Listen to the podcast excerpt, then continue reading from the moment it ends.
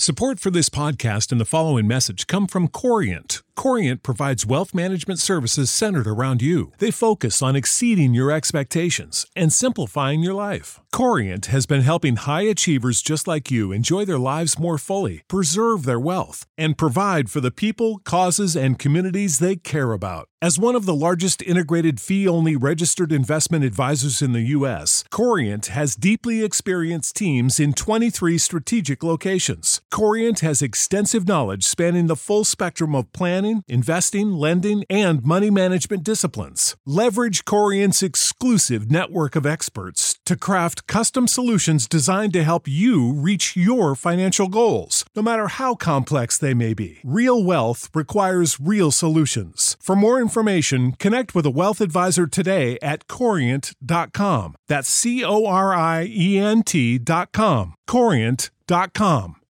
You know how to book flights and hotels. All you're missing is a tool to plan the travel experiences you'll have once you arrive. That's why you need Viator. Book guided tours, activities, excursions, and more in one place to make your trip truly unforgettable. Viator has over 300,000 travel experiences to choose from. Everything from simple tours to extreme adventures and all the niche, interesting stuff in between. So you can plan something that everyone you're traveling with will enjoy. Real traveler reviews give the inside scoop from people who've already been on the experiences you're considering. So you can plan with confidence. Free cancellation helps you plan for the unexpected. And 24 7 customer support means you can travel worry free. Download the Viator app now and use code Viator10 for 10% off your first booking in the app. Find travel experiences for you. Do more with Viator. Here we go.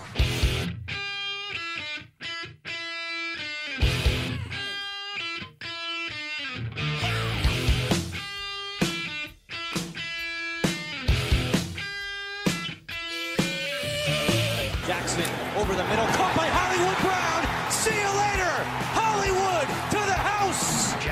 the spin and toss. Ingram makes a man miss. Diving. Touchdown. What an effort. Russell Wilson's first pass to Metcalf. And Metcalf had it, lost it, and is picked up by the Ravens. And running in is Marlon Humphrey for the touchdown. There's a second down and three. Jackson takes it himself. Look at him dart back and forth. Oh! Broke his ankles. Now he's got an entourage. And he's got a touchdown. He is Houdini. What a play. 47 yard touchdown run by the magical quarterback Lamar Jackson. Hello and welcome to another episode of Pod Like a Raven. Baltimore back on the right track with a 31 17 victory over the football team of Washington, D.C. Excited to talk about it here. I am Antonio Barbera and I'm joined by my two co hosts. First, Tim Horsey. Tim, how's it going, man? good, man. It's uh, it's weird to get back to ho hum Ravens wins. You know, one of the and we'll get into it. Seems like one of the more boring's the wrong word, but just kind of happened game for the Ravens recently. So, uh, but but hey, it's in the win column. You can't complain about that. So I'm doing good. And on the West Coast, Jace Evans. Jace, how are you, man? Uh, similar to Tim, uh, I definitely wasn't uh, enthralled every second of the Ravens win, but it's always good to beat the football team uh, down there in Landover, Maryland. So, uh, you know, hard to complain. You beat a quote unquote rival uh, by 14 points. It's hard to complain too much. So, uh, you know, had a good, pretty, pretty solid Sunday, all things considered. Yeah, I, I, guess we're spoiled now as Ravens fans. Is that what this is? Because this game had more than five punts, which is sort of unusual for us. We just expect points on every drive. But yeah, getting into this game, Ravens, I mean, a comfortable win, never really felt threatened. A few punts uh, right off the bat, uh, back and forth. And then the first really big play of the game was the Marlon Humphrey, yet again, forcing a fumble while tackling a, an offensive player and the Ravens turning that into a touchdown. So I wanted to turn to you guys first of all. How much do we love Marlon Humphrey? Oh my God, so much. The most. If you haven't, obviously, I'm sure you've heard at this point. If you haven't heard, Marlon Humphrey now the second richest quarterback in football, signing a $98.75 million extension last week, kind of a couple days after uh, our episode aired. But some really, really great news that the Ravens fan base needed after that shellacking on Monday night a couple of weeks ago now. Um, yeah, if I didn't love Har- Marlon Humphrey enough, here's from the story at ESPN when they wrote about the extension a couple days ago. He said, "quote For me, being the highest paid guy was never really a factor, and that highest paid guy being Jalen Ramsey." He said, continuing the quote, "The biggest thing for me was staying a Raven. I remember when I first got here, me and Chris Moore used to joke around saying Ravens for life. It's a very good feeling to actually be one." So. I have another tab open, and that's the jersey being purchased as we speak because he is instantly becoming a favorite. And I mean, this is what he does. His his his Twitter handle for a long time was Fruit Punch for a reason because the man knows how to create turnovers, and and that was a play that it seemed like they really needed in that moment in time as well. Yeah, for this game, it was because you mentioned it, Antonio. Just kind of a sleepy start. is Some penalties, not a lot happening, uh, and it really jump started it. And they go up seven nothing. And again, maybe it's being spoiled or just faith in the Ravens or less faith in the team they were playing. But once they go up, I feel like I was never really especially concerned they were going to lose the whole rest of the game. And certainly there were points they really put it away. But yeah, to just have your big star that you just paid, you know, step up, show why you paid him, make a big play, get really get the momentum of the game going in the team's direction. Can't ask for more. That's why you pay these guys. The Ravens did turn that fumble into a touchdown in two plays. Then a few other back and forth punts. The Washington, who were able to move the ball a little bit in the first half, get themselves in position for a field goal that just graciously hits the upright. Uh, in my opinion, one of the more predictable 50 yard plus misses. I think their kicker had had never hit a 50 plus yard field goal, or he hadn't this season yet. Or they uh, they had the stat. Uh, I forget who was on the call with James Lofton, but uh, he said uh, Andrew Catalon maybe, but he said uh, Dustin Hopkins 52 percent from beyond 50 yards, and I was like, well, this is gonna miss, and it, it hit right off the upright, and yeah, he that, had not he great. had a few sort of uh, foreshadowing statements in that game. We'll get to the, the second one later on, but uh, was absolutely right about that field goal being a miss, and it was. The Ravens then turned that into another touchdown with the great field position, and we got to we got to talk about Lamar here for a second with a 50 yard. Just from us, is it becoming humdrum? A 50 yard r- rushing touchdown that when I saw it, I was excited but I didn't. I don't know. I didn't jump up and down. I didn't run across the room, and yet it was an insane offensive play. Are we getting? Am I getting too accustomed to Lamar Jackson's talent? Yeah, I need to show you some highlights from a couple years before he came, because, he, or just watch the football team every week. I mean, that's end of air, end of Flacco era Ravens offense right there, which I'm sure we'll get to. But I was ecstatic. I mean.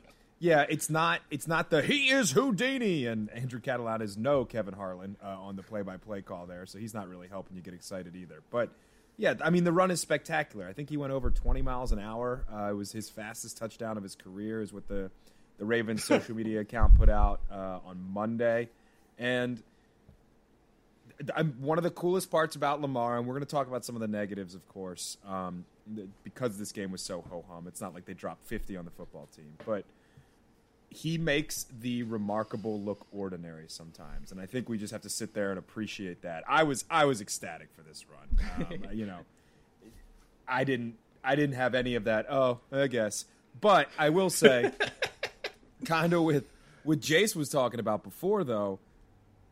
You get up fourteen nothing, and I'm usually kind of a skittish Ravens fan. Fourteen nothing, I'm like, get me another beer. Let's have a good time because there is no way the football team is making any sort of comeback against uh, against the Ravens now.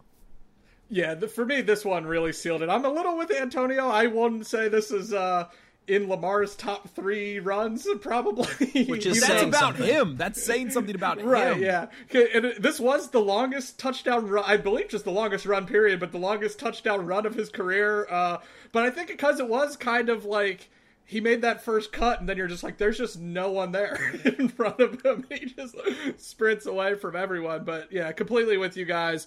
Once he scored that, uh, it was kind of, I thought, game over. um, or at least certain not game over, but I certainly wasn't concerned anymore that a loss could be in the possibilities. I'd say, and uh, you know, credit Lamar for that. They turn a short field, and he make you know you ask your quarterback to these are why he's special. He makes he hadn't had a fantastic game by any means to that point, but he he pulls that uh just kind of massive play out of the out of the bag of tricks there, and uh, yeah, then the team's up fourteen nothing. So obviously a huge moment in the game, and uh, I think we'll once we run through how sort of the whole game happened. I think you reflect on the Ravens clearly won the big moments in this game, uh, and this was one of the big uh, big moments and big plays they made.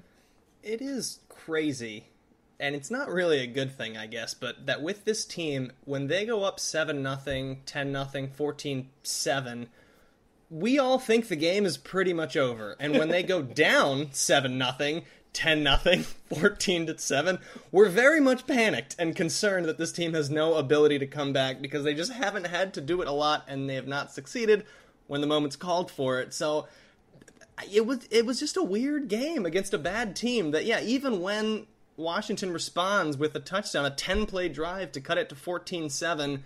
Not really a ton of concern.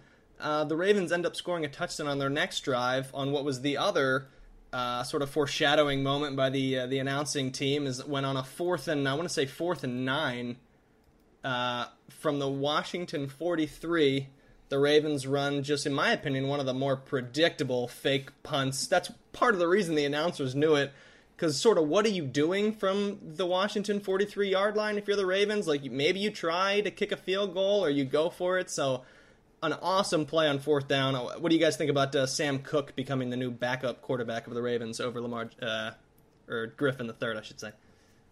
I have to make a confession here. I did not see this play live. I uh, did not uh, heed my many lessons of watching John Harbaugh football teams through the years.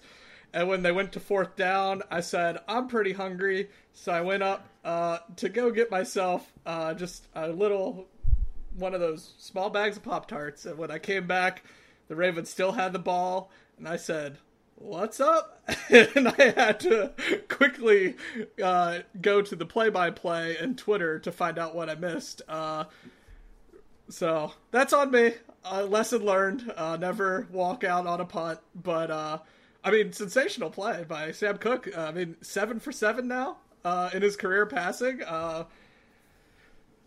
I mean, Jace, on that, yeah. Let me let me jump in because one, I did see it live. Two, I wasn't expecting it, and two, a, I guess on that is probably because I wasn't really listening to Andrew Catalon and James Lofton. They were part of the worst part of this game. Um, there's a reason that we were watching the football team and the D squad for CBS. Um, it's no Dan Dierdorf. It's no He Who Shall Not Be Named DF initials, but it was not entertaining uh, in terms of in terms of the commentary. I will say, you say seven for seven.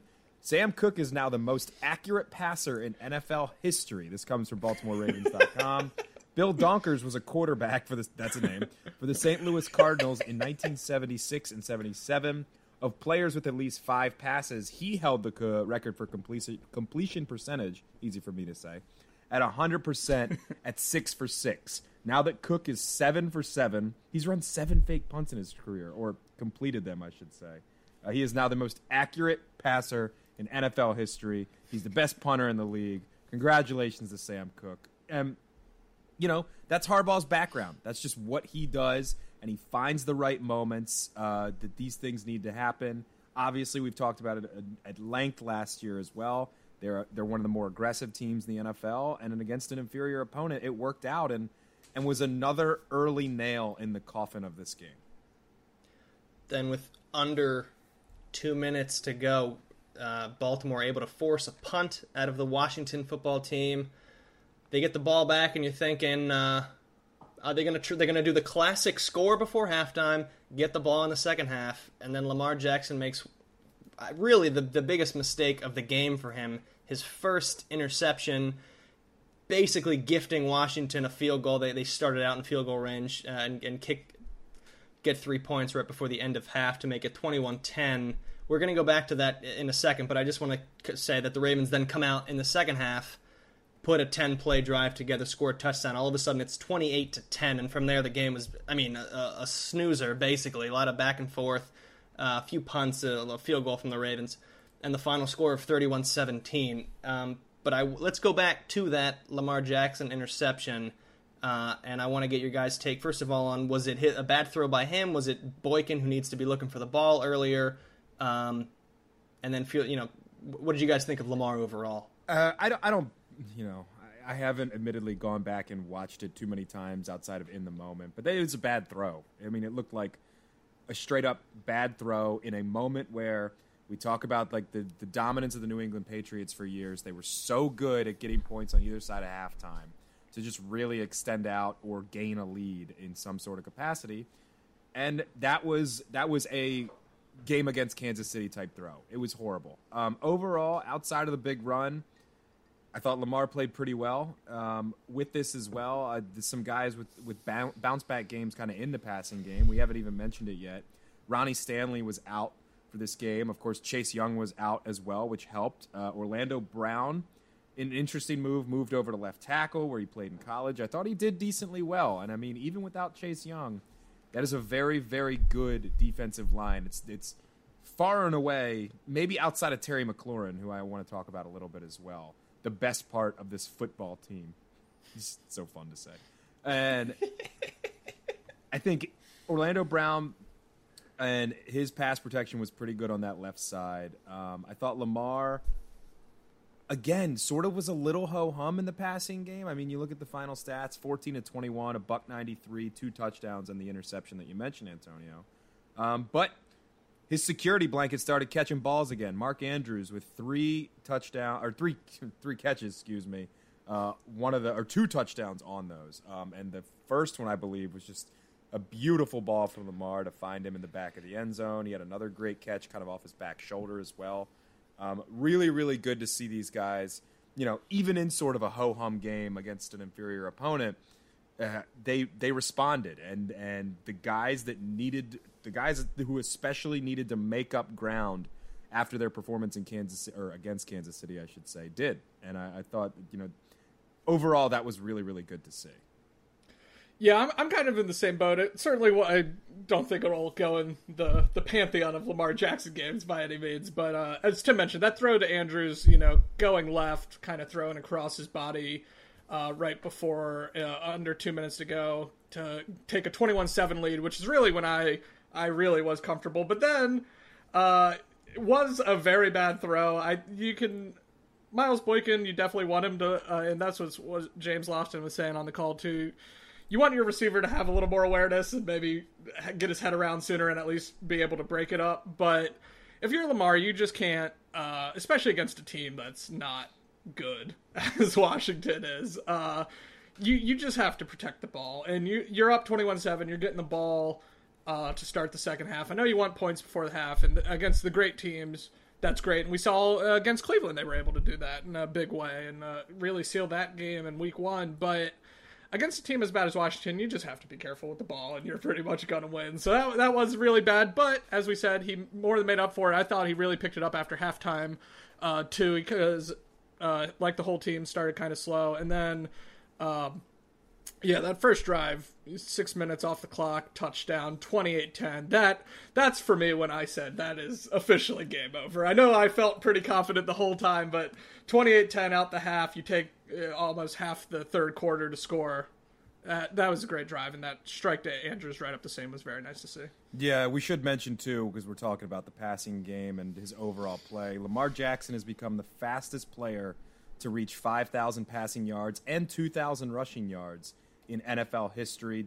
Uh, obviously, doing those combined, and it, doing so, it is 35th professional game. so long may it continue. Um, on the offense too, because I know the second half was a little ho hum. I mean, they put in the victory cigar RG three relatively early. Like I, when I saw that, I kind of did a double take of. Oh man, a little the, earlier than maybe I felt they should. Yeah, same. Me too. I was like, the game's already over. Sunday scaries are going to set in. I got to watch this guy play. Um, but on that too, one guy and they and they did mention this in the commentary, so I can't just rag on him the whole time. But uh, Gus Edwards, has become the closer for this offense. He is the guy that you're going to bring against these bodies who are tired, who are worn down, and the last person they want to tackle, it ain't Mark Ingram, it ain't J.K. Dobbins, it's the Gus Bus because he doesn't cut, he doesn't try and get around you. He's going to go through you. And I thought it was interesting um, that he had the most carries. Now, it was very well distributed out. Uh, Gus had nine, Ingram eight, J.K. Dobbins five, Lamar added seven of his own, with RG3 going three carries for three yards at the very end of the game there uh, as they're lighting the match. But I thought it was I thought it was cool to see him get a, a bigger distribution um, and kind of play a role because I love Gus Edwards. He's one of these guys that if we lose him in the offseason, I'm going to understand it. Clearly, you have the highly touted guy out of Ohio State coming, but Gus is he's certainly going to make an amazing random Raven one day. But I think he's so vital for this offense because he is just a sledgehammer, man. And I've never he, seen I've never seen the guy fall, fall backwards. And I, I have to imagine, I'll look it up here, Jace, while you take this point. I have to imagine his career average yards per carry is is over four. It's got to be because it's he's always to getting five. I think. Yeah, I love. I'm right there with you. I love watching the Gus Bus run when he gets rolling. I something about the, his strides. They're not because he's not got the the quick choppy steps really uh, you know, that we got used to with a guy like, say, Jamal Lewis, who would chop it up there for a while before plunging into the hole. Uh, he just kind of he just takes off and goes forward, and when uh, he does bust past the line of scrimmage, it's fun to watch. I don't know, I just I enjoy him too. He's uh, he's he's real he's real fun to. It just yeah, when it gets rolling, he's there's few guys funner on the Ravens to kind of watch. So I will be heartbroken when they probably will move on from him, but yeah, he's a great player, and I appreciate him being the closer because I like watching him, and him getting the ball more is in my best interest. Right, exactly. Yeah, yeah. If he's getting the ball a lot, you know they're doing good things. Just real quickly, it's his third season in the league. He's already rushed for almost 1,600 yards in three seasons, which it seems remarkable to me. 5.4 yard per carry average and 6.2 this season. So, you know, again, long may it continue because I got to love the Gus Bus. Um, with the running back market the way it is, I think he has a better chance of getting a second deal from the Ravens than a guy like Mark Ingram. I, I actually see this being a thing where maybe even at the end of this, I, I love Mark. I think we all love Mark Ingram, but I could see at the end of this season, uh, if Dobbins fulfills sort of the starting role that you want, that it ends up being Dobbins and Edwards next year, as opposed to all three of them if they have to make some sort of uh, cap adjustments. But I, I want to keep this conversation about the running attack a little bit because as a team, so I thought this was very interesting. In a game the Ravens essentially dominated, they only split time of possession with Washington. They essentially had the same number of total yards. They had more turnovers than Washington, and they had significantly fewer first downs. A game, I guess, that should have been closer, but I want to talk about the rushing statistics specifically and how they sort of relate to the the flow of this offense and how the offensive line has looked because we've often spoken about how the 200 yards rushing is the barometer for this team to have owned their opponent basically. And they ended up having 32 carries for 144 yards, which is excellent. But if you take away that 150 yarder from Lamar, you know, you end up rushing for less than 100 yards if you take away that one carry. And it still would be, you know, in theory, 31 carries for, for less than 100 yards do you guys is this just what it's going to look like for the Ravens based on the offensive line, based on Yanda not being there anymore as as the anchor of the line um, to to turn? You know, uh, can these numbers get better than what they are? Because we're four weeks in, and I I think most viewers the eye test is that the running game hasn't looked quite as dominant as it did last season, just vi- visually. Yeah, I, I, I think I'm on the mind. Now, I think there certainly is room for improvement, right? Ronnie Stanley, we said, didn't play this game. He's one of the best tackles in the league. So if he plays, and he's clearly been banged up pretty much every game, it seems like, this season. But uh, if he's healthy, I think that obviously goes a long way. But I do think uh, it, it's hard to underestimate, I guess, a guy like Marshall Yanda, who we think's probably going to end up in the Hall of Fame. But. Uh, like he was that good. He was a multi-time All-Pro, multi several years in the Pro Bowl, and I don't even necessarily think Tyre Phillips has done like a horrible job. Like you haven't noticed him just getting like blown off the line or anything. But I think just with Skura coming back from just devastating injury and a rookie in place of a future Hall of Famer, I think you're just going to have a natural fall off, and I think that's. I think three, four games, we have to kind of chalk it up to what we see. I, you could argue, I guess, people are getting more used to defending the Ravens, uh, but you know, obviously Lamar was still able to shake loose for a, the longest TD of his career there. So, um, yeah, I, I think generally they're probably just going to find a little less success on the ground without Marshall Yanda this year. But I think that's where you have to lean or trust on a guy like Lamar Jackson, kind of taking other aspects of his game to the next level to sort of compensate for that. Right, and I think the thing you heard uh, last season was this was an, a historic offense, a historic rushing offense in particular, and they were doing things that the league had never seen, and they did the whole zig what everybody else zag type of thing, and it caught a couple people off guard. And because of that, they know what they want to do, and teams are going to try and exploit that. And even if they can't do it that well, I mean, we were sitting there. I thought the run game was pretty good. Uh, you know, I don't think it was incredible, but they still ran for 144 yards total between those guys. And you're sitting there, and it's maybe it's a little bit of a we'll call it the Kansas City Shakes, but it's first and ten, and they and it's an incomplete pass or something, and I'm going, I'm sounding like my dad for years and years now, going, run the ball, run the ball, because they're still really really good at it. Um, but all of that being said, too, Jace, you nailed it. I think this this season might be the thing that cements Marshall Yanda as a Hall of Fame player because his loss has just been significant. We've seen it, like you mentioned, in the run game, even in the pass game. This comes from Gordon McGuinness at Pro Football Focus, who looks at the Ravens. Pressures allowed at right guard for the Ravens. Marshall Yanda, 10 pressures in 16 games last year. Tyre Phillips, eight in four games in 2020 already. Um, you know, it's expected, but it's still something that needs to be talked about. In these big pressure moments, they're not going to have not only one of their fiercest leaders and road graders, but one of the best guards of all time. And and losing a guy like that and really replacing him with a third round draft pick is significant. It, it just it is. And then you know factor in there's no Ronnie Stanley either, who is you know if not the best left tackle in football, certainly top three, top five. It's gonna make it harder for you. So. I'm certainly not worried about it. I'm more worry more, and we don't have to do this again because we did it way too much last week, or we did it enough for my liking, I'll say, is that they can't panic with the run game. Even if it's not going to be a historic 200 yards every single game type of thing, they have to keep establishing it because it is what they do best, and nobody in the league does it better. Well, I just looked it up. It's funny. We are, I think, exactly what you said, Tim so used to the historic nature that was last year. Literally something we haven't seen. The Ravens are fourth in the league in rushing yards per game, uh, total rushing yards right now. So they're still running the ball really well. Um, but it's certainly, you know, it's a step back. We no team had ever rushed for more yards. Now it looks like we'll be top five, maybe in the NFL in rushing this year. So that's significant, but it still doesn't mean they're bad at it. It just they're not as good.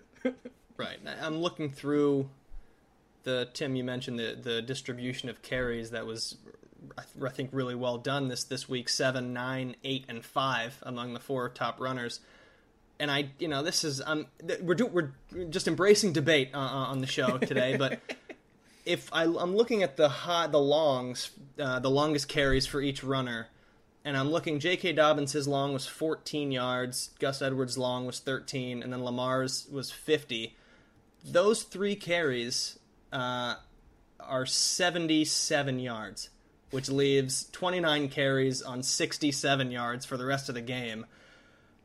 I mean, I, th- it, I think it speaks to keep running the ball, and that's where you get the long carries. I think you know I would I would assume that Gus Edwards' 13 yard carry came late in the game, which is the whole point that you wear these teams down and then have uh, have the, the, the bigger carries toward the end. But would love to get Ronnie Stanley back on that offensive line, and uh, still calling Yanda, but he has not returned any calls. I think he's like biking the Grand Canyon still or something. Yeah, like he'd that, have to so. gain about seventy pounds to get back Probably. into his old football pads. Probably not coming back. um, all right, let's turn it to the other side now. Oh boy, um, Dwayne Haskins. The, this was a this was a tough game for me to watch as a guy who you know you like to see young quarterbacks grow and, and develop, but I've never seen so many five yard passes uh, in my life, and we lived through the Joe Flacco era. We lived through the post Super Bowl specifically. Joe Flacco check down Joe, and I just did not see a lot uh, with Haskins in this game. Bubble screens, drag routes, in routes, everything, and, and, except for that one long throw against the Ravens, like 27th corner in the fourth quarter to get his longest completion of the day. But what did you guys think of, uh, of Washington offensively, Haskins, and then how our defense sort of matched up with them? Yeah, Dwayne Haskins sucks. I mean, that's just that's the long and short of it. It, it really is. It, yeah. it, sounds it sounds aggressive, but it, that's the problem. They have the defensive line is really really good. They were missing Chase Young. They have some playmakers there. The offense, I loved what I saw from Gibson, the running back. I think that kid's a special player. Scary Terry McLaurin is very good as well. Ten re- Scary Terry. Scary Terry. Ten receptions. He was scary. 118 yards along a 39. I mean, he that that guy as a player. I was watching it with a football team fan, and he kind of said he's like, yeah, this guy's legit, but we've seen enough from Haskins. He's too slow. He doesn't make his reads quick enough. Um, you know, we talked about it last week, and there was that video going around in training camp with I believe it was Thomas Davis, the veteran linebacker, and in camp he was like Haskins. You can't stare down your receivers, buddy. You can't stare them down. And Haskins kind of just shrugged him off and moved on. You know, it's as somebody who knows a lot of people who are football team fans. I certainly am not rooting for them by any stretch of the imagination, but I can see where the frustration is of there are these pieces building, but you don't have the one piece. And you know, Jace, I'll let you have your say on him before we get to the defense because I have a lot of thoughts on the defense too. But yeah, what do you think about old Dwayne Haskins back? I, I was wrong on him. I thought he was going to be pretty good coming out of Ohio State, but I guess this is the thing, right? When you're at Ohio State, I mean, they have Terry McLaurin, they have uh, you know, all these other NFL pieces just surrounding this guy. Uh, J.K. Dobbins his running back. Uh, they're exceptionally talented, and that's going to beat most teams in the Big Ten. But you uh, you take it up a level, and he's just not good enough. And you mentioned everything short. It's clear to a degree the coaching staff does not trust him at all. But the few times he attempted to go more than three yards past the line of scrimmage, like he he just airmailed the ball usually. Uh, he was really bad. And similarly to Tim, I know a lot of football team fans. Uh, and yeah, I thought Haskins would be better. I certainly liked him more than Daniel Jones. Turns out both those guys might just be bad in hindsight. But uh, yeah, he, he, it was. You mentioned late era Joe Flacco. Uh, yeah, it's if Flacco never had a an era where he passed long at all. It really reminds me a lot of Kyle Boller. Uh, Haskins because with Boller, like he threw some picks, but like his his his biggest thing was just nothing happened, and that seems like what is going on in Washington. Is Haskins just can't generate anything. I mean, you you mentioned uh, the kind of the first down disparity. Uh, Washington play had 14 more plays uh, than the Ravens and actually generated less total yards. So they were just dink and dunk and not accomplishing anything. And the half, you know, a lot of those Ravens plays, several RG3 snaps at the end. So the Ravens just accomplished so much more with Lamar. and like they just hit the big plays versus that was just, the, as you said, the biggest play. I looked up the corner McLaurin beat, and who Haskins did make a pretty ball on that, but the corner literally doesn't have a photo on Ravens.com. Uh, the guy they beat, so it's not what you want. um, they're not beating Marcus Peters and Marlon Humphrey when they're on the field. I'll say that uh, with Dwayne Haskins. So it stinks for Washington fans, and the team seems like they're good enough, still currently in second place in the NFC East, uh, that they're going to be good enough to not get that high draft pick. So I don't see them in the Trevor Lawrence, Justin Fields derby. So I don't know what they do. Maybe, I don't know, Alex Smith comes back and actually plays. But yeah, Haskins was bad. And uh, I, I, it's part of why I was confident pretty much in the Ravens going forward. That being said, was I frustrated that knowing the Ravens or knowing Washington was only going to throw short, the Ravens still allowed screen after screen after screen. Infuriating. Yes, it bothered the heck out of me, especially in that first half. I'm like, he's not throwing deep. But at the end of the day, uh, you can't. You, I think this game proved you can't just dink and dunk and win in the NFL. The Ravens hit too many big plays, and Washington just had absolutely no answers. Well, Jace, let me ask you this then, because if I'm gonna have to pull it up here after, I mean, there's about 12 text messages in a row from the game here on the yeah, pod, like the Ravens. I, I try to text you all so I don't tweet. and, and, that, and that's fine. That's probably a good thing. Sometimes hitting send is the best. We should, Tim. We should just give Jace the pod like a raven account for like hour long stretches during these games he and just can, see what happens. Hey, he can have it. He's got the password. He knows the password. Take it over. We'll do a hashtag Jace takeover during the games. I'm fine with that. Yeah. I can't find it exactly amidst. There, there was the... some oh, tweets oh, I may have said I, I was it. out on Wink Martindale. Is yeah, this is what I found to? it. Here we go. Let's see. I'm officially off Wink. I think dude doesn't adjust. Haskins is just going to throw screens all day and crossing routes need more zone question mark. So Jace Evans, I ask you, for the most part, we've been wink stands for a year and some change. This is episode 50, by the way, of Pod Like a Raven. So happy birthday to us in some sort of fashion. Are you off wink? No, but I was very frustrated that first half. Like, just seeing, it was like, he's not throwing deep. And I get, like, I don't know there's always the threat he could connect. He has certainly has the arm talent to hit a deep pass, but just watching after just getting destroyed with just blitz after blitz after blitz on Patrick Mahomes on Monday night, and then turning around and watching a QB who, uh, you know, Patrick Mahomes has more talent than his pinky, I think, than Dwayne Haskins has in his whole body at this point.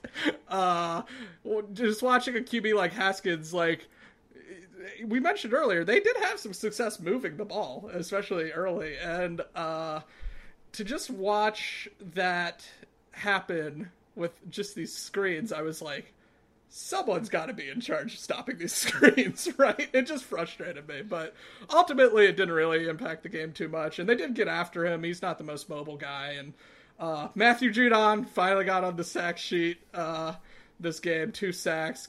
I believe Harbaugh said five other QB hits. Uh, but you know, congrats to sacking Dwayne Haskins to that guy. Uh, but uh, yeah, and then the Haskins just they go on that 17 play, 82 yard, seven minute drive, and he takes one of the worst sacks I've ever seen on first and goal. He takes an 18 yard sack when they're down 18. You're just like dude. Like that's that's what the things with Haskins, and so you know, I think for as it pertains to Wink and the defense, it's just things that worry me going against expert play callers like Andy Reid when they see that you're not adjusting to stuff and just hit that repeatedly. I think that's what I was frustrated with when I kept seeing these Haskins screens and crosses, but obviously in this game it didn't bite them, but it's just something I'm concerned about for the future.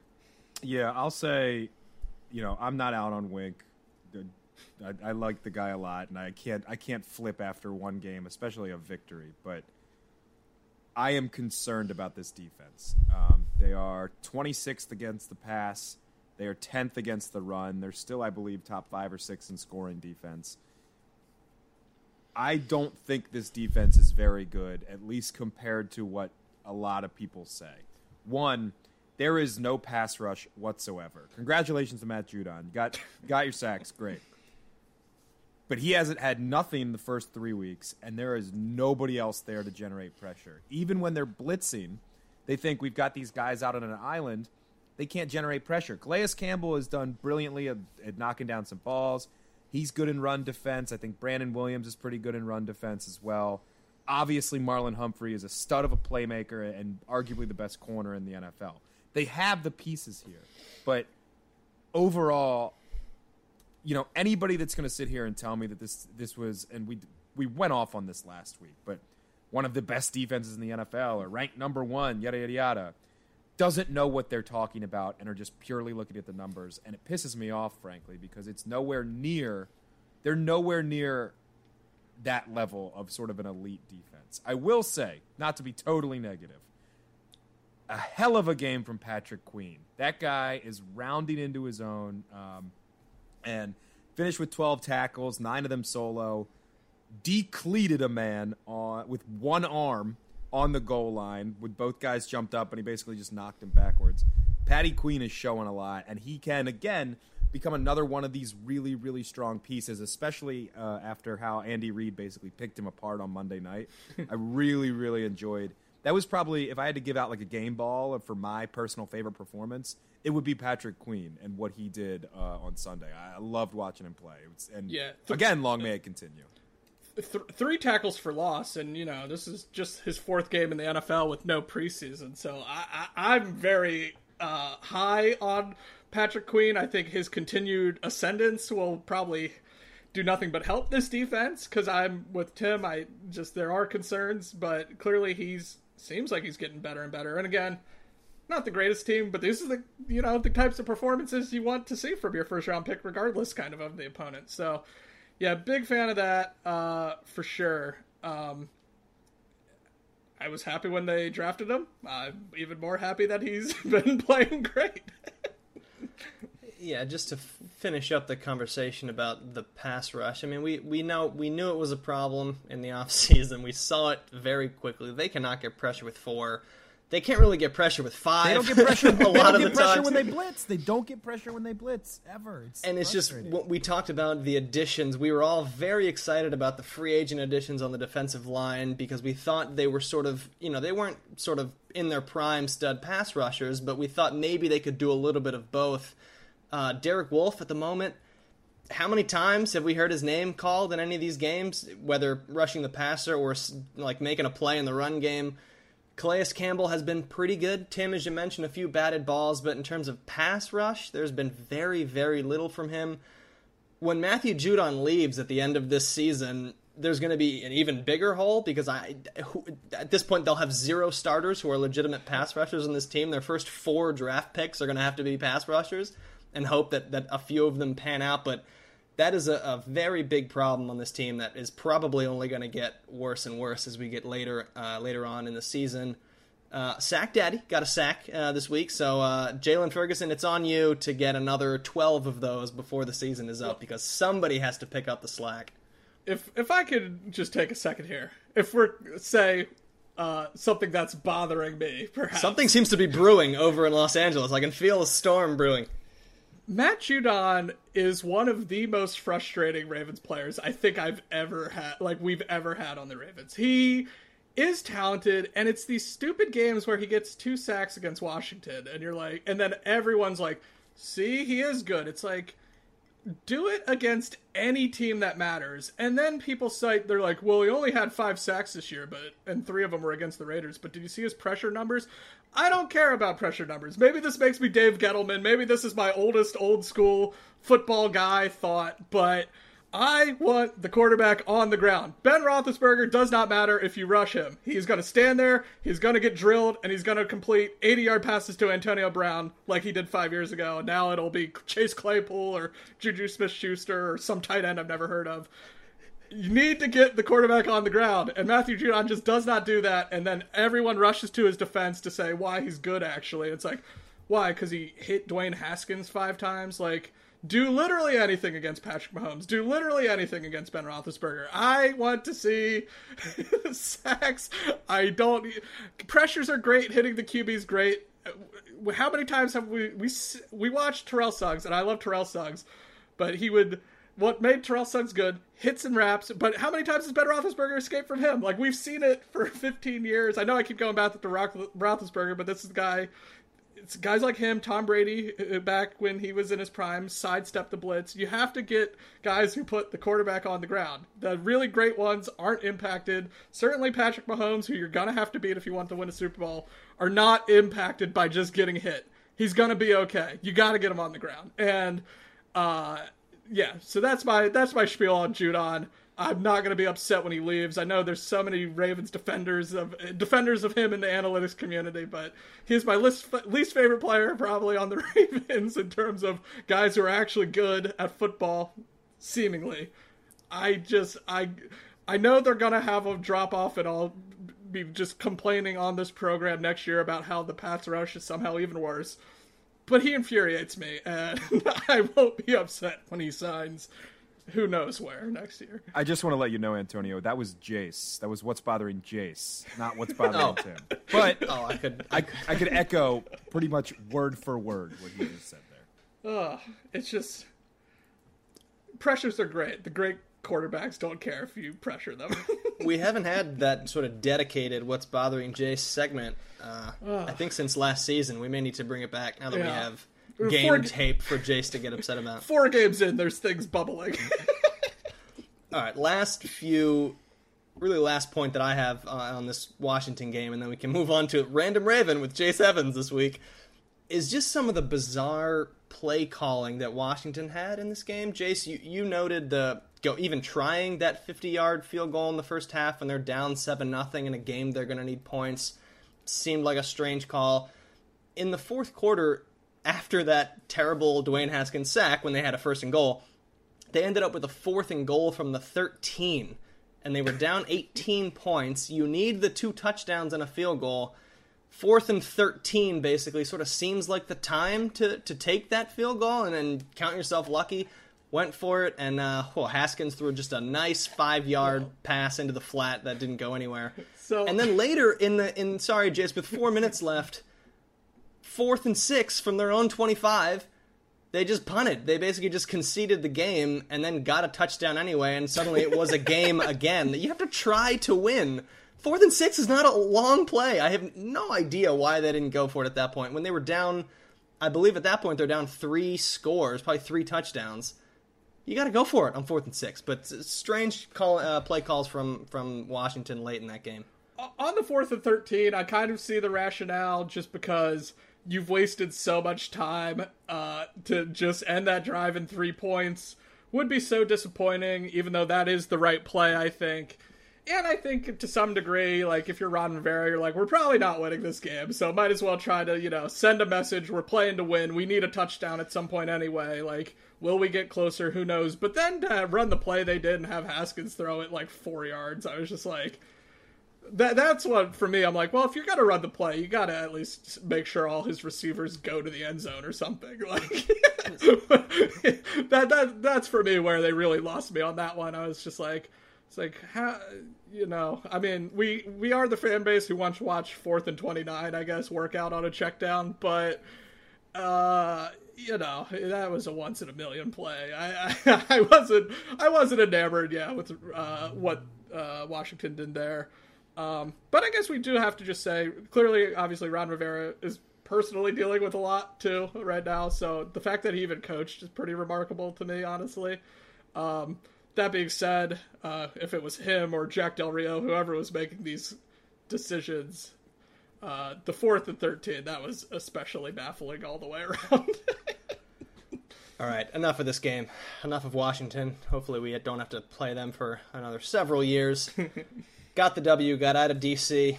Uh, I'm pretty sure I saw the uh, the buses actually on 95 because I was in Baltimore and then was driving from Baltimore to DC and saw a, just a gigantic motorcycle escort of a bunch of buses going on 95 toward Baltimore. So I'm gonna assume that was the Baltimore Ravens. Uh, let's let's turn it now to uh, one of our favorite segments, and that's Random Raven. And it's Jace's turn this week. Jace, don't bring up uh, Matthew Judon quite yet. Okay, he's still on the team for now, so we need somebody else, please. we have our favorite, the one year Raven category. Uh, this defensive back spent just one season with the Ravens in Oh, 2014, signing as a free agent after four years with the St. Louis Rams. He played in all 16 games in his one season in Baltimore, making 14 starts. He had uh, one interception in the regular season and added another interception in a playoff game against the Pittsburgh Steelers. Uh, he he then moved on, where he spent four years with the Denver Broncos, starting every game for them in the playoffs en route to their Super Bowl 50 title. And then final clue for now. Uh, with Baltimore, the current free agent wore the number 24 currently sported by Marcus Peters. Seeing some puzzled looks. 24. I was thinking at first that you screwed up and you put a random raven we've already had, but I know now that it's not that, and now I'm very confused. Uh, Jace, you wouldn't happen to have any uh, uh, tackles numbers in that 2014 season, would you? Because that's gonna be the answer for me. Not he, at all. But uh, what do we got here? He had 53 combined tackles, 37 solo. All right, involved, involved on the He, defense. he started 14 games. Yeah, he played a lot. uh, and uh, I don't know if this will help at all. He was originally an undrafted free agent out of South Carolina. Oh, you know what? That helps not at all. Does it? yeah, I was gonna say. I was like, uh, no idea. I have a name, but this I don't think. A lot of things. I don't think this player went to Denver next year, uh, the following year. I don't think he had 53 tackles. This guy tended to miss tackles, so I don't know who that. Yeah. who Guy this is. played in, the, played in the Super Bowl, the Denver Broncos Super Bowl 50 championship. And he was, a with the Rams. before. He was the with the Rams for a long time. All right, that well, makes we will me try wanna- that again. That At makes me want to say show. Tommy Polley, but that's definitely not it because he doesn't even play defensive back. Also wrong All area right. completely. Well, thank you for that, Jace. Uh, we will, we will, we will Isn't- try to come up with a name. We're getting to, we're having to get to the deep cuts here, fellas. We're we've been 50 episodes in there. There's been a lot of guys where have have had to mine. All right. Well, let's uh, let's let's pivot woefully to the NFL. Uh, where just a couple of quick news bits, and then we can go through some games uh, that maybe we paid the most attention to this weekend. First of all, Steelers Titans was supposed to be played this Sunday and was rescheduled because of the Titans having uh, multiple players and personnel test positive for COVID 19. We talked about that. The news had just come out when we recorded this last week. Uh, but then that game, we thought the game was still going to be played or maybe bumped a day, but they actually pushed it several weeks. The Ravens are now, their bye week got moved by a week, and they will be playing the Steelers one week earlier than uh, than anticipated in October. Uh, later, one week later. One week The later, excuse me. Ravens bye got moved up. Thank you. And then uh, later on, we found that just just Cam Newton also tested positive, and the Patriots Chiefs game was also bumped from Sunday to. We're recording this on a Monday night. This game will kick off in, in just an hour or so. I have one question on this topic because it's been discussed uh, on ESPN and the other networks ad nauseum, but my only question is how confident are you two guys that this problem is not going to just grow and grow and grow and grow and that entire slates of games are going to have to be postponed in the next two months? Yeah, just quickly, uh, not very confident. I think this is going to be a very big problem. Uh, we've seen other sports, both here and abroad, use bubbles um, and put everybody in a single location, or it was at a time when they had, as it was called, like in the Premier League, Project Restart, where everything was very, very quarantined, and that is not really the case right now um, where we're at. And you know, th- there was an interesting. I was listening to a podcast today. They brought up an interesting point, which you almost wish they kind of planned better for this. They've already said they're more than willing to push the Super Bowl back to March, uh, you know, if they have to. But why not have sort of? And I'm stealing this idea from the Bill Simmons podcast, so I'll just credit them here. But I thought it was interesting, so I figured we'd bring it up. Of they did. They should have had a couple bye weeks. There was almost bye weeks for every team, where we take a week off of football, and that way, like two or three of them throughout the year, and that way you can adjust things if needed when when this happens. Um, so, yeah, I'm just in short, I'm not very confident. I think we're going to be seeing a lot more uh, reshuffling as we get going uh, later in the season. Yeah, for for me, I'm surprised. Honestly, it took a, a quarter of the season into it to kind of run into this problem. We, you know, didn't really have issues really with any team for at least widespread outbreaks, and certainly the Titans are the team that's been most hit at this point. I on the Cam Newton thing, it's weird to me that somehow he's the only guy that tested positive for it. I guess that's a testament to I don't know they if they followed protocols. The whole thing's very confusing, right? Because the Titans play the Minnesota Vikings, and then I believe it was last Monday or last Tuesday was when I think Tuesday when uh, they shut down their facility um, for people testing positive. Uh, But then you wonder, you're like, you know, what four to fourteen day incubation period, and so you're like, if they test positive Tuesday, they definitely had it Sunday, but then no members of the Vikings tested, so it's all very strange. And like uh, with most things we know about or don't know really about this virus, it's uh, a lot we don't know um, at this point. point, and so. I'm surprised we made it this far into the season without it being an issue. I, I don't really know how the Titans are also going to play this week. Uh, they're tentatively scheduled to, but uh, yeah, I, I, I don't know what the solution is. I think it's similar to like what Tim said uh, in what you said, Antonio. It helps the NFL certainly that they are a the NFL by far the sports league that most people care about, and they could just say, uh, "We're taking like two weeks off between games so that like the season goes to like July, and people would be fine with it because they just love football." Um, so they they of all leagues definitely have the most time to work with because they have the fewest games. But uh, yeah, it's, it's certainly a wake up call at the very least for the league. I'd say. Lamar, please wear a mask. Please just keep your circle of friends small. Ravens facility and home. Home to the Ravens facility. Let's just do that for the next 14, 13 weeks or so, and then we'll ride this out together. Pod like a Raven, Lamar. We'll ride ride this thing out. All right, let's turn quickly to the AFC North. Only two teams played, obviously, with the Steelers game being rescheduled. Both teams uh, who played uh, on Sunday won their games. Browns with a big win, I guess, uh, at Dallas in a game that had 800 points scored.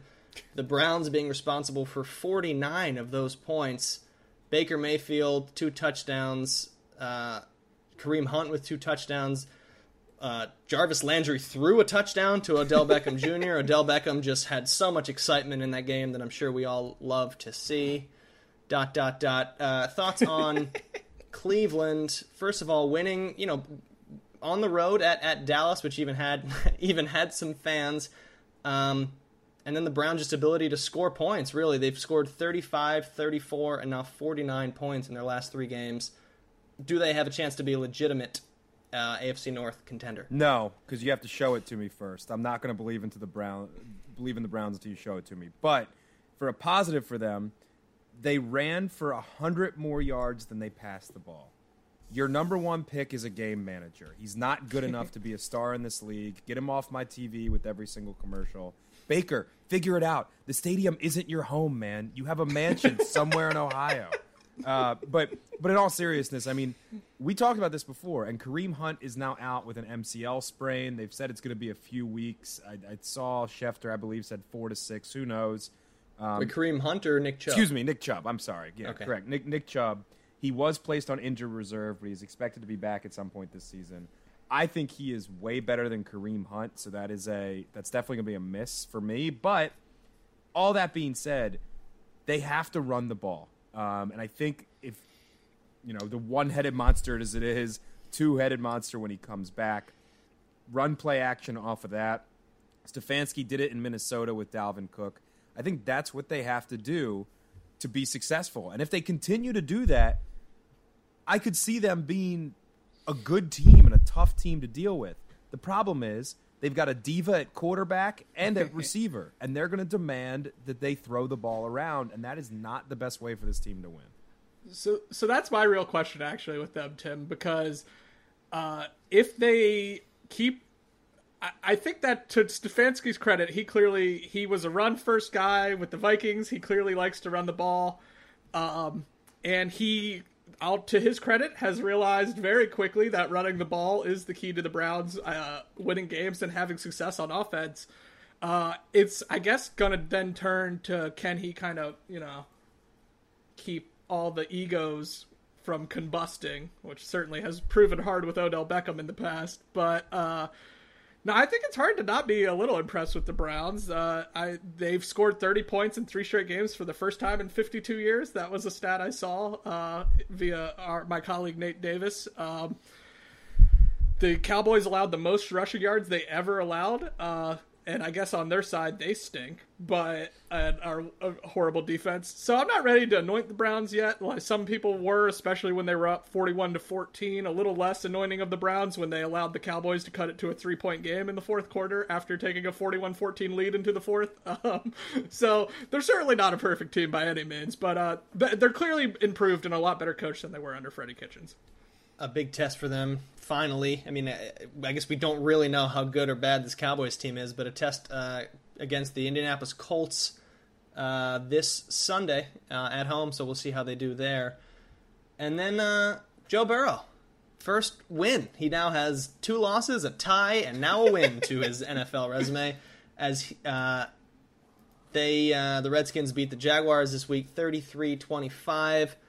Thoughts on Joe Burrow? First of all, surviving uh, the season. Does he make it to the end of the year? And another dude, he's thrown 300 yards, 300 passing yards in his last three games. Thoughts on uh, Joe Burrow and Cincinnati? They're really asking him to wing it a lot. He uh, he has the most completions uh, through three games uh, of or uh, through uh, more completions through four games than any player ever uh, and he's the first rookie to throw for at least 300 yards in three straight games. Uh, I don't know if Zac Taylor's a good coach because I don't know that you should be asking your your your rookie QB to throw that much, uh, especially when like their line stinks. But they have like Joe Mixon's a decent running back. They have like Giovani Bernard still there. Like they have some talent at the running back position, but they're just asking him to just throw and throw and throw. And so I don't know that that's great for his long term health, especially behind that offensive line. And we'll get more to them in a minute. But uh, yeah, I mean, congrats to him. Hope he loses this week.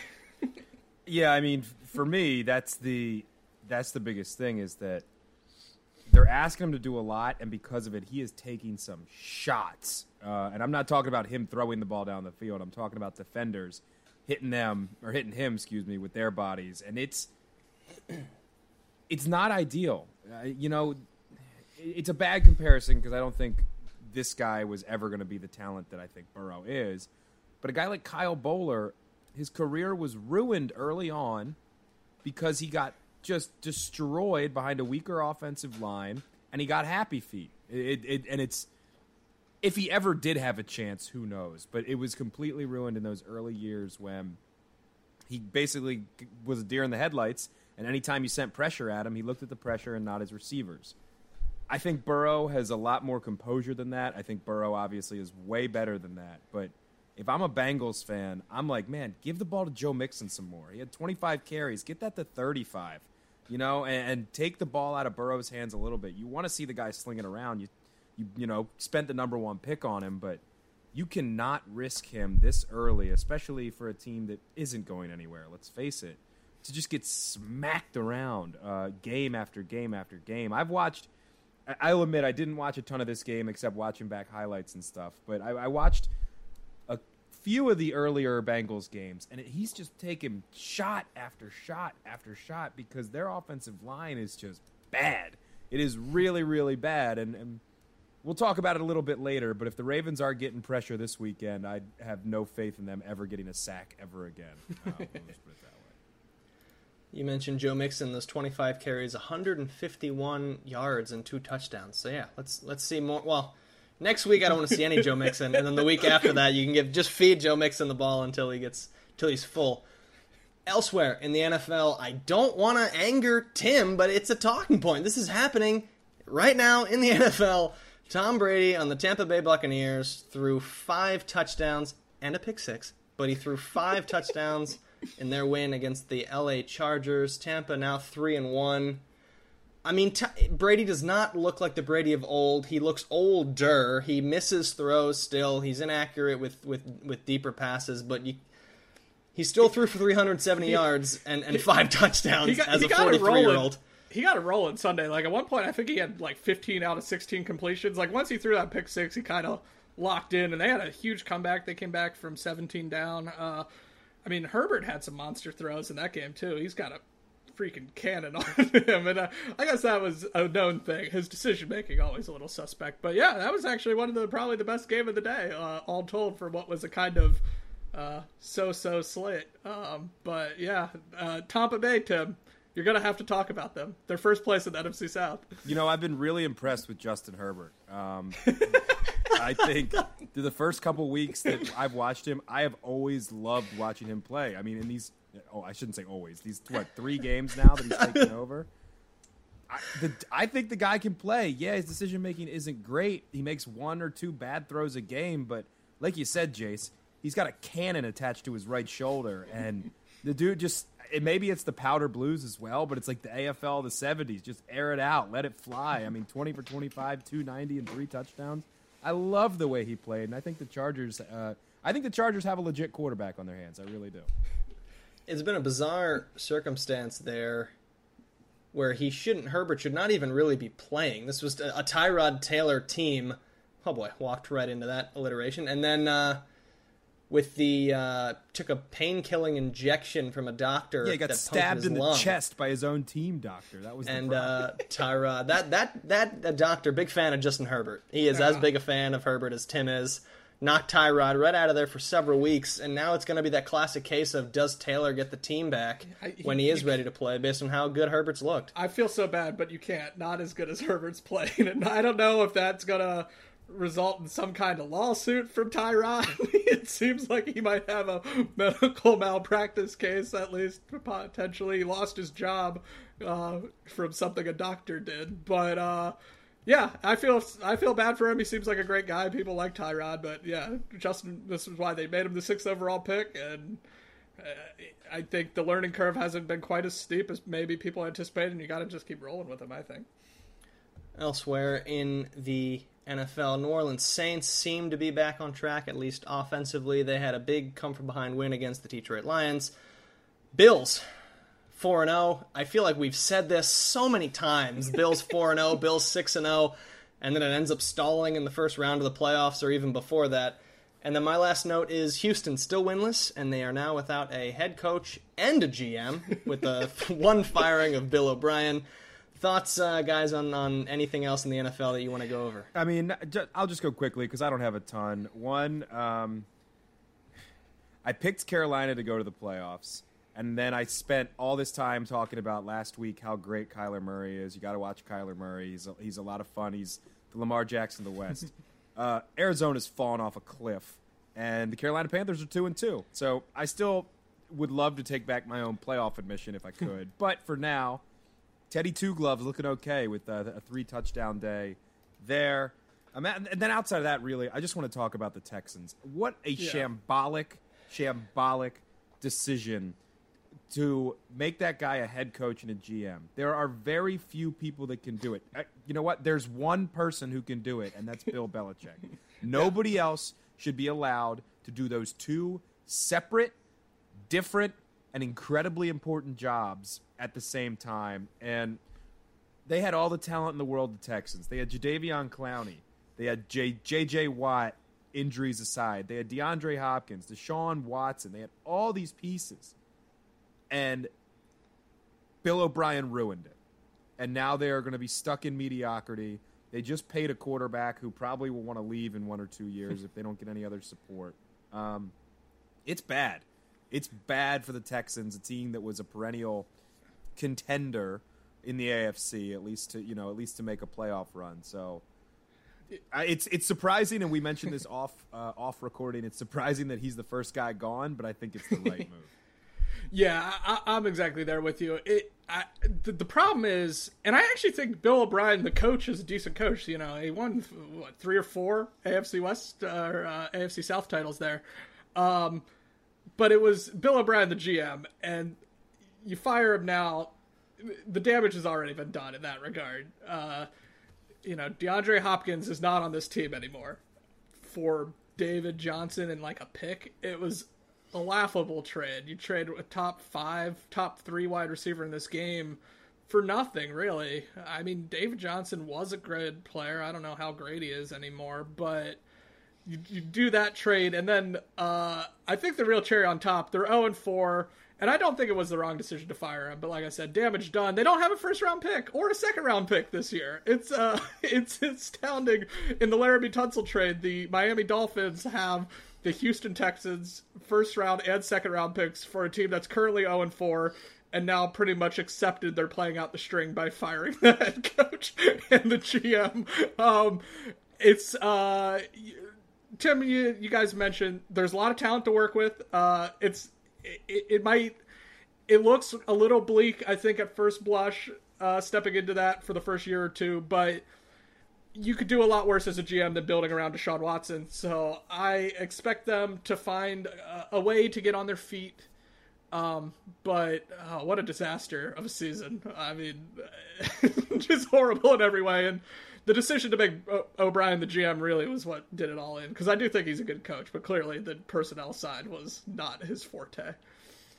You got to appreciate, though, uh, Bill O'Brien, you know, stimulating the job market. Uh, one firing is going to turn into two open jobs, most likely. So, just a nice two for one ratio there. I don't think the Texans are going to make the same mistake by firing or by hiring one person to both of those jobs, but we will uh, let you know, I guess, next week who they've hired in the interim and then what they plan to do from there. Because it's, I guess, it's an attractive uh, job with the quarterback there, but not a lot else around it, Jace, as you mentioned.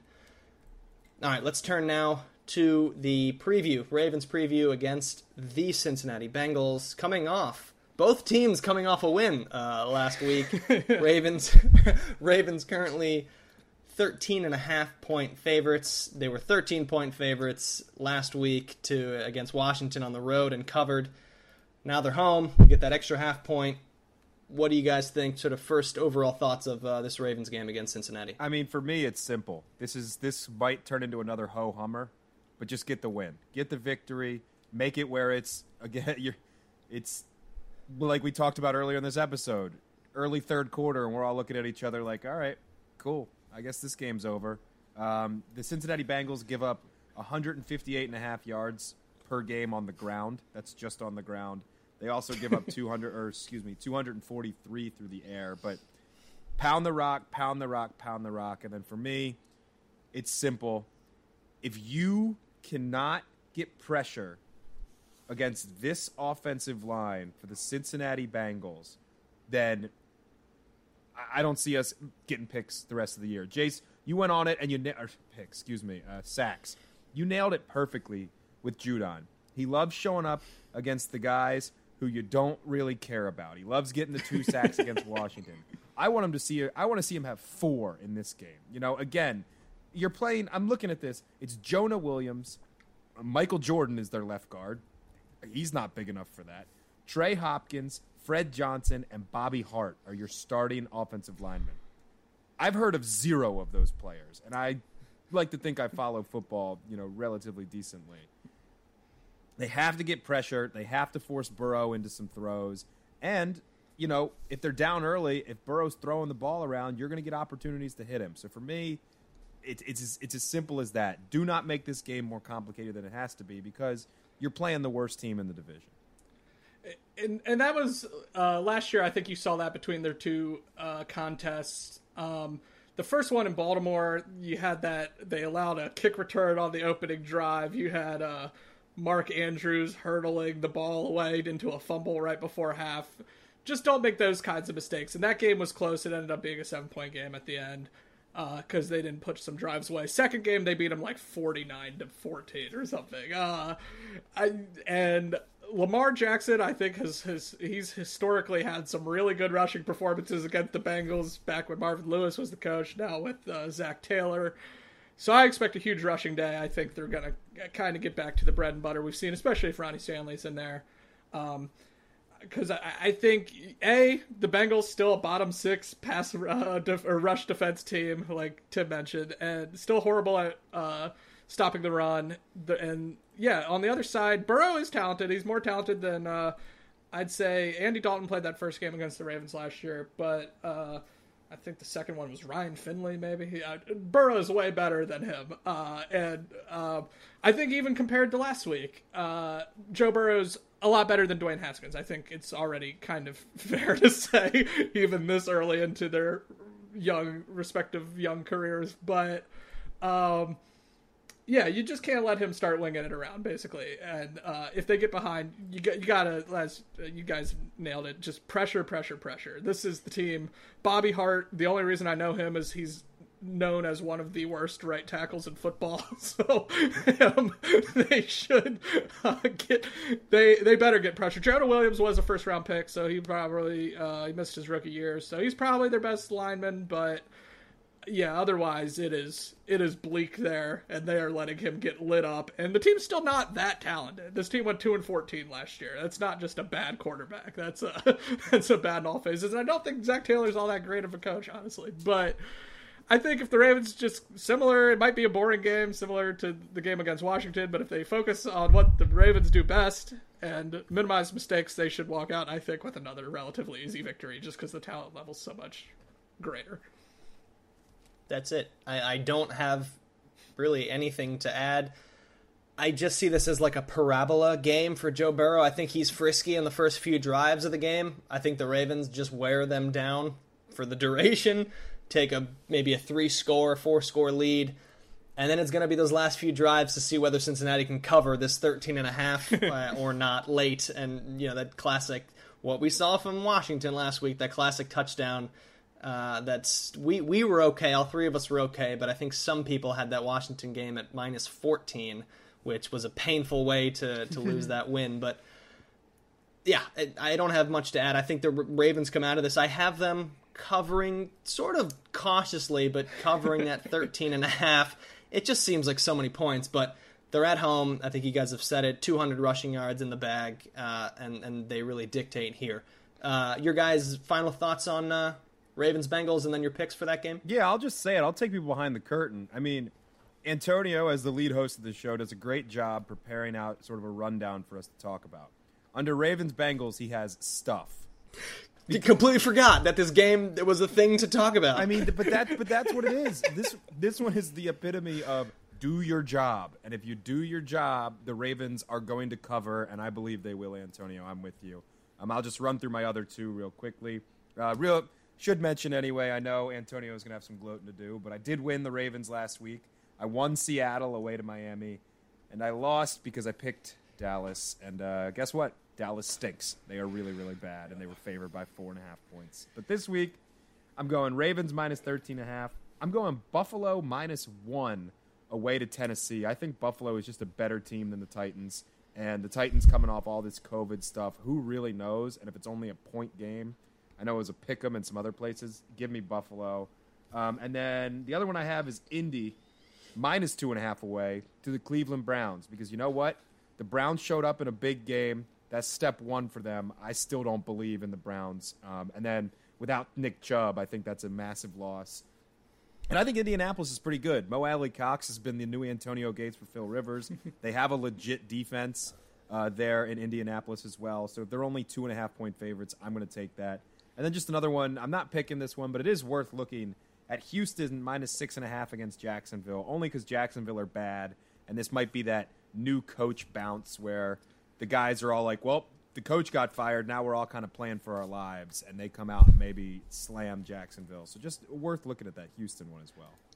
And I don't know if they've officially said if it's him. I believe a rumor at least was that Romeo Crennel might be the interim head coach for the Texans. Yeah, it, it, uh, Romeo Crennel, who has had success as an interim head coach in the past, not so much as the actual head coach, but I, I did not hate that at all, Tim. Uh, for me, I am also cautiously taking the Ravens minus 13 and a half. Uh, for some, for whatever reason, I don't know if it's because I think the Bengals are just better than Washington. Uh, this this line seemed to jump out a little more to me, even though it's the exact same line and it's a home game. Uh, so the lack of travel, I think, helps. But um, yeah, I think they just control what you can control, and you should beat the Bengals pretty handily. I mean, they're clearly friskier and better, but they beat the Jags, who we all thought were uh, setting themselves up to be one of the worst teams in the league this year, and as it turns out, might be. Uh, after they beat the Colts, they have three straight losses. So yeah, I'm rolling with the Ravens, and then uh, some other picks. I know Tim won't acknowledge this one, but I'm picking Tampa Bay, fresh off his five and a half point game uh, or uh, five touchdown game. Tampa Bay minus five and a half at the Chicago Bears, who looked horrible on offense yet again. I'm starting to think it might not be a Trubisky or a Nick Foles problem. It might be a Matt Nagy problem. Uh, I don't know if that's a, a take, uh, or maybe both QBs are also bad. That's also a possibility. Um, but I have not been impressed with the Bears. They're like the least impressive three and one team. And uh, say what you want. I mean, Tom Brady's looked pretty good this year. Uh, like, okay, okay, okay. You know what? Fine, fine. Let's make this concession. Just start calling it Tampa. Stop with the Tampa bit. That's fine. You want to acknowledge him? We're gonna bring it up every freaking week on a Ravens podcast. I thought I was done with him. He's out of the conference. He's down south. He's in the armpit of America, and yet we are still talking about him every single week. That is my biggest issue with this. So if we have to, if you're going to keep bringing it up, Tampa, please, Tampa. Let's talk about their Three- defense. Let's talk about three Devin one, White and Lavonte David. Let's talk about those guys. Get out of here with We love you, Florida listeners, all two of you. Speaking of uh, the NFC South, I am rolling with Teddy Two Gloves and the fighting Carolina Panthers. After two wins since they've lost Christian McCaffrey, they are uh, three and a half point underdogs at the Atlanta Falcons, who stink and are on the verge of firing their coach. Are probably going to give up uh, 45 points to Aaron Rodgers uh, on the night we record this. Um, so I, I'm getting in early before Atlanta just looks horrible and falls to 0 and 4 uh, and the line shifts because they should not be favored against anyone. That defense stinks. They can't close a game. Uh, and the Panthers have looked pretty decent uh, the last few weeks. So I'm going with the Panthers as the three and a half point underdog to cover.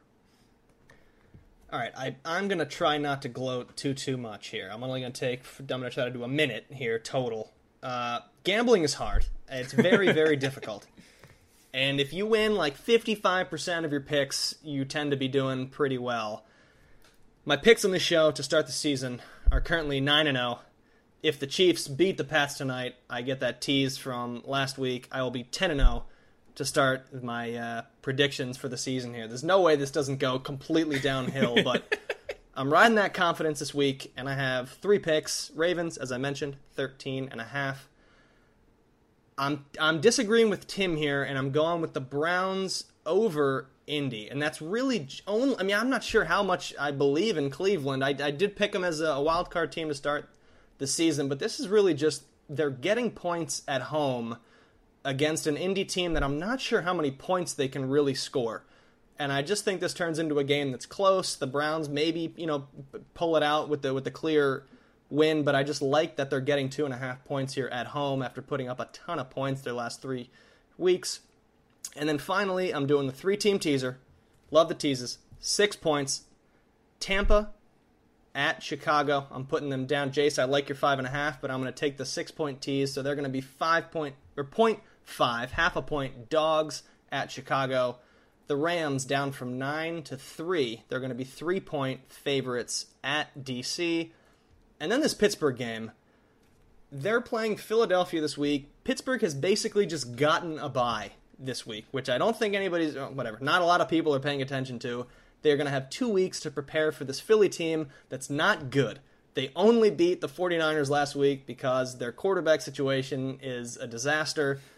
I'm teasing that line from 7 to minus 1. Pittsburgh at home, minus 1 against Philadelphia. Those are my three team teasers. And then the Indy, the Browns Indy, and then the Ravens to cover at 13 and a half. And I'll be back next week to talk about being 13 and 0 to start the season. No way that comes back to bite me. Jace, why don't you hit us one more time with the uh, oh boy, this random Raven, Yeah. and we're gonna take a stab at it before This we close is up here. a, a, a deep cut. Uh, this defense back spent just one season with the Ravens in 2014 after signing as a free agent after spending his first four years with the St. Louis Rams. He played in all 16 games in his one season in Baltimore, making 14 starts. And he had one interception during the regular season and then added another pick in a playoff game against the Steelers. He spent four seasons with the Broncos after leaving the Ravens, starting every game for Denver in the playoffs en route to their Super Bowl 50 title after the 2015 season. And then with Baltimore, the current free agent wore the number 24 currently sported by Marcus Peters. Was was St. Louis the only team before Baltimore? Only team before Baltimore, at least in terms of like regular season games he played. Right, right. Have we said? Uh, I'm sorry now. Have we said he- he's a? he- Uh, did you just say defensive back, or did you specify a position? I, uh, he is a safety. If, Yeah. uh, He's got to be a safety because for the Broncos it would have been Talib and Chris Harris would have been the corners. I yeah, I assume. Uh, yes, that Probably. sounds right. So I just don't. I can't. The, I can't tell you who the safety is. It's not Raheem. out there in the in the no fly zone, and it's not T.J. Ward, the other safety. yeah, right. Oh, it's frustrating. Uh, all right, this well, team was good. This was a team that won. They won a Super uh, a playoff game. He, now the Ravens, the Ravens uh, team when he was on the Ravens, 2014 yes. was the they were a good team that year, that and their team. Achilles heel was their secondary. And I'm all I can think about is Will Hill getting beat over and over and over again. But I don't think I'm pretty sure he did not wear uh, 24. But I will just say Will Hill. He's, it's not him, but Will Hill is my guess, and I'm annoyed that I can't think of who this is. Before you say it, if it's not Will Hill, can I get the first letter of his last name?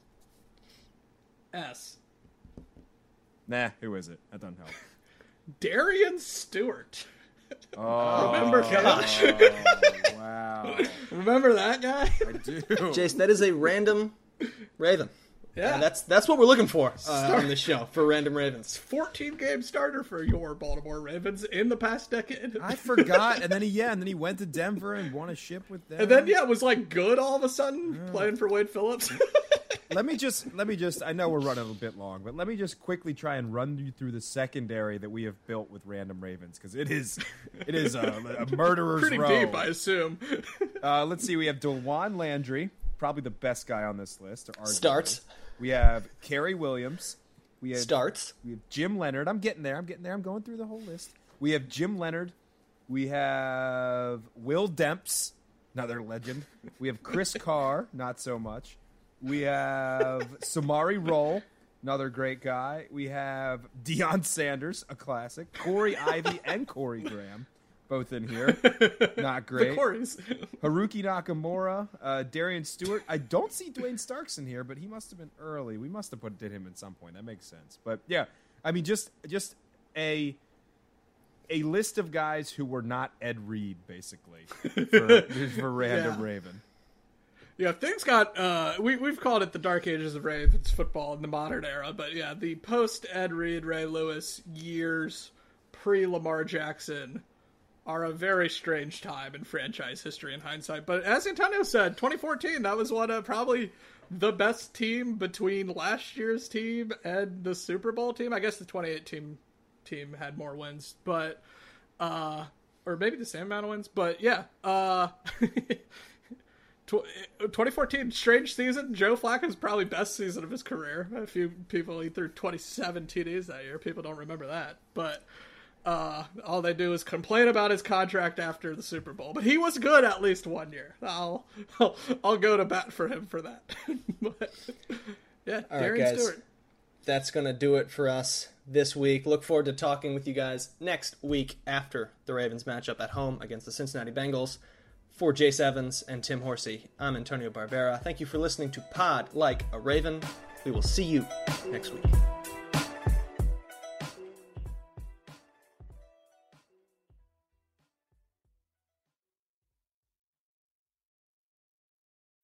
When you need mealtime inspiration, it's worth shopping Kroger, where you'll find over 30,000 mouthwatering choices that excite your inner foodie. And no matter what tasty choice you make, you'll enjoy our everyday low prices, plus extra ways to save, like digital coupons worth over $600 each week. You can also save up to $1 off per gallon at the pump with fuel points. More savings and more inspiring flavors make shopping Kroger worth it every time. Kroger, fresh for everyone. Fuel restrictions apply. Save big on brunch for mom, all in the Kroger app. Get 16 ounce packs of flavorful Angus 90% lean ground sirloin for $4.99 each with a digital coupon. Then buy two get two free on 12 packs of delicious Coca Cola, Pepsi, or 7UP, all with your card. Shop these deals at your local Kroger, less than five miles away. Or tap the screen now to download the Kroger app to save big today. Kroger, fresh for everyone. Prices and product availability subject to change. Restrictions apply. See site for details.